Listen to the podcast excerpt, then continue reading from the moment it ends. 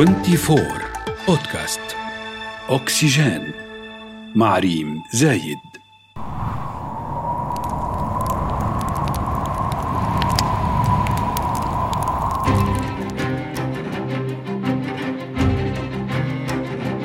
ولادة أجنة صغار الحجم. تفاقم اضطرابات الدورة الشهرية. التأثير على سن البلوغ لدى الفتيات. زيادة درجة حرارة الأرض درجة واحدة قبل أسبوع من الولادة يزيد بنسبة 6% من احتمالية إنجاب أجنة ميتة.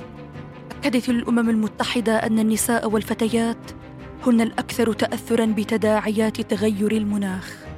وما سبق كان قليلاً من قائمة تأثيرات ظاهرة التغير المناخي على المرأة. هذا بودكاست أكسجين ومعكم ريم زايد من 24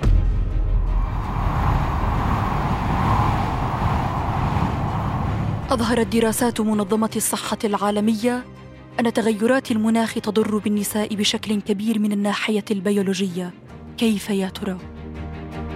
ارتفاع درجات الحرارة سيخفض منسوب المياه على كوكب الأرض وهذا الانخفاض سيحول دون حصول النساء على مستويات مناسبة من النظافة الشخصية. فيصبحن أكثر تأثرا بالأمراض الناجمة عن العدوى أثناء فترات الحيض والولادة. وبحسب دراسة أجراها باحثون في جامعات أمريكية فهناك ارتفاع في أعداد النساء اللاتي يفقدن أرواحهن بسبب المشكلات المناخية. مثلا في بنغلاديش كانت حصيلة ضحايا إعصار غوركي عام 1991 من النساء تسعة أضعاف الرجال.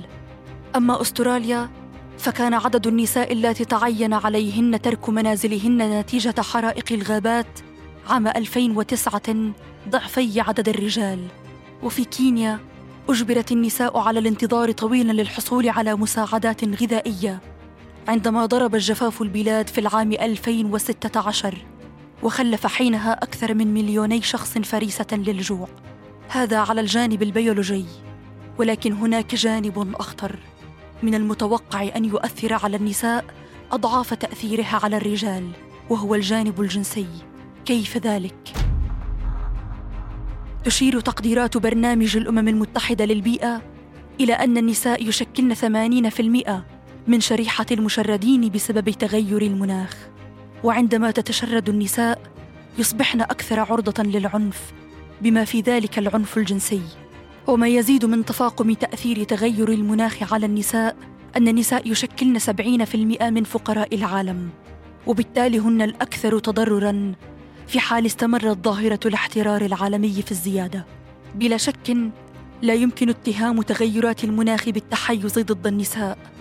لكن الواضح أن أوضاع النساء السيئة بالأساس هي من رشحتهن لمزيد من الضرر مع كل كارثة جديدة يشهدها العالم.